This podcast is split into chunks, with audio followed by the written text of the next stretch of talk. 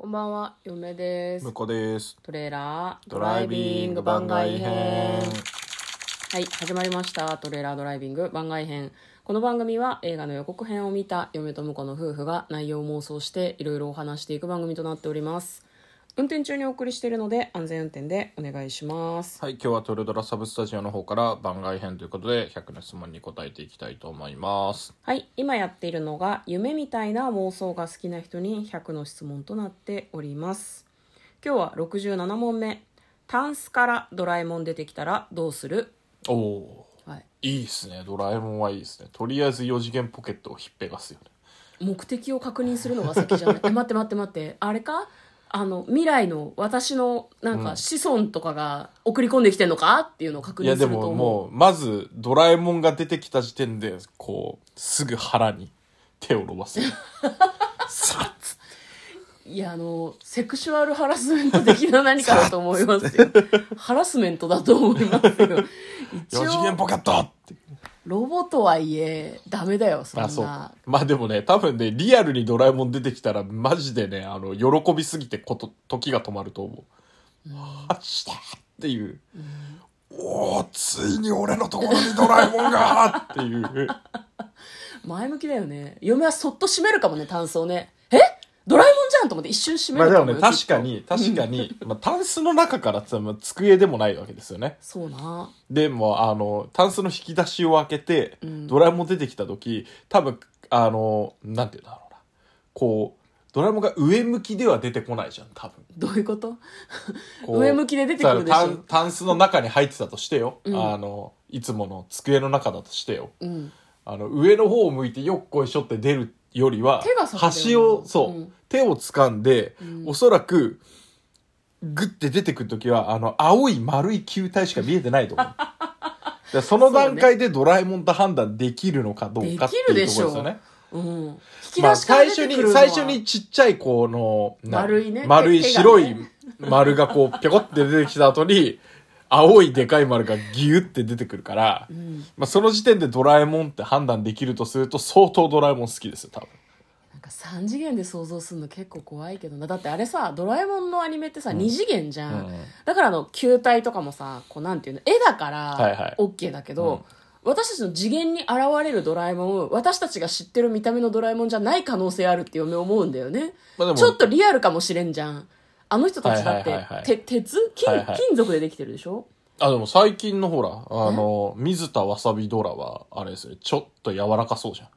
そうだけど、うでも多分ドラえもん大山とかを見信代ドラえは、うん。ドラは、すげえ硬そうだったけど、でもうちらあの世代だからさ。じゃあやっぱ硬い食感で出てきてほしいってこと？もう感触は硬いんじゃない、まあ確かにね。うん。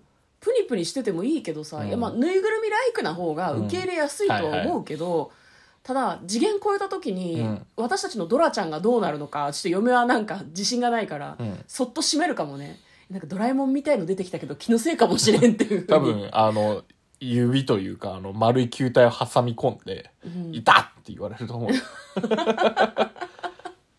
でもあのロボット三まあとかがあるから、そうな、まあ水田わさびもいいけど、やっぱ、大山信代ドラで育った我々としては、いたの声は、うんあの、信代さんの声で言ってほしいよね。うん君は乱暴だなって信代の声で言ってほしいよね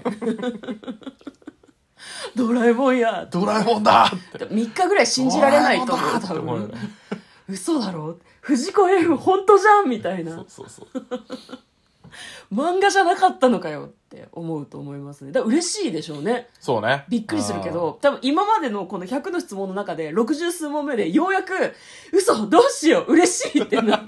それいつも常に怪しんでるからね、怪しんでる我々ね。え何それ本物？とか自分の脳みそを疑うとか言ってるけど、ドラえもんは嬉しいんだよな。一旦無視するとかないから。そうそうそうそう。あとうわ、ドラえもんだ。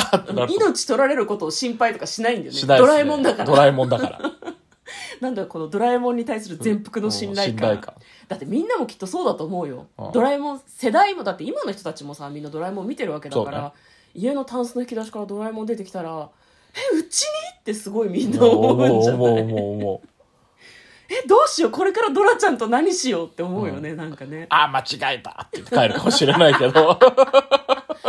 一瞬握手ぐらいしたいよね。でもそのくらいそのくらいがかも。うん。もうなんか冒険とかはもう無理ですよ。そうそうね。あの年齢的に、はいはいはい。うん、なんかすごい嫌な使い方とかしそうだもん。あじゃあ仕事行くからさどこでもドア出してとか。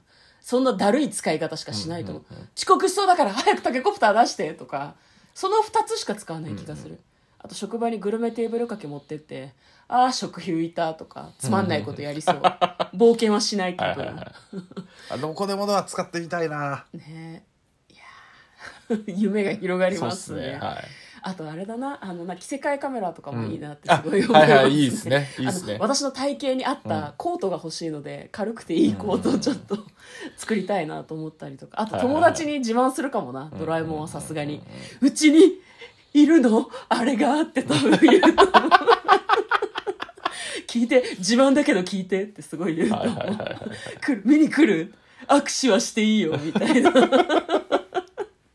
嬉しくてね、はいはい。うん、でもそんな風になるぐらいならもう握手だけで間違えたって言って帰ってもらっても構わない,、はいはいはい。そうね。夢は夢のままで 終わらせたい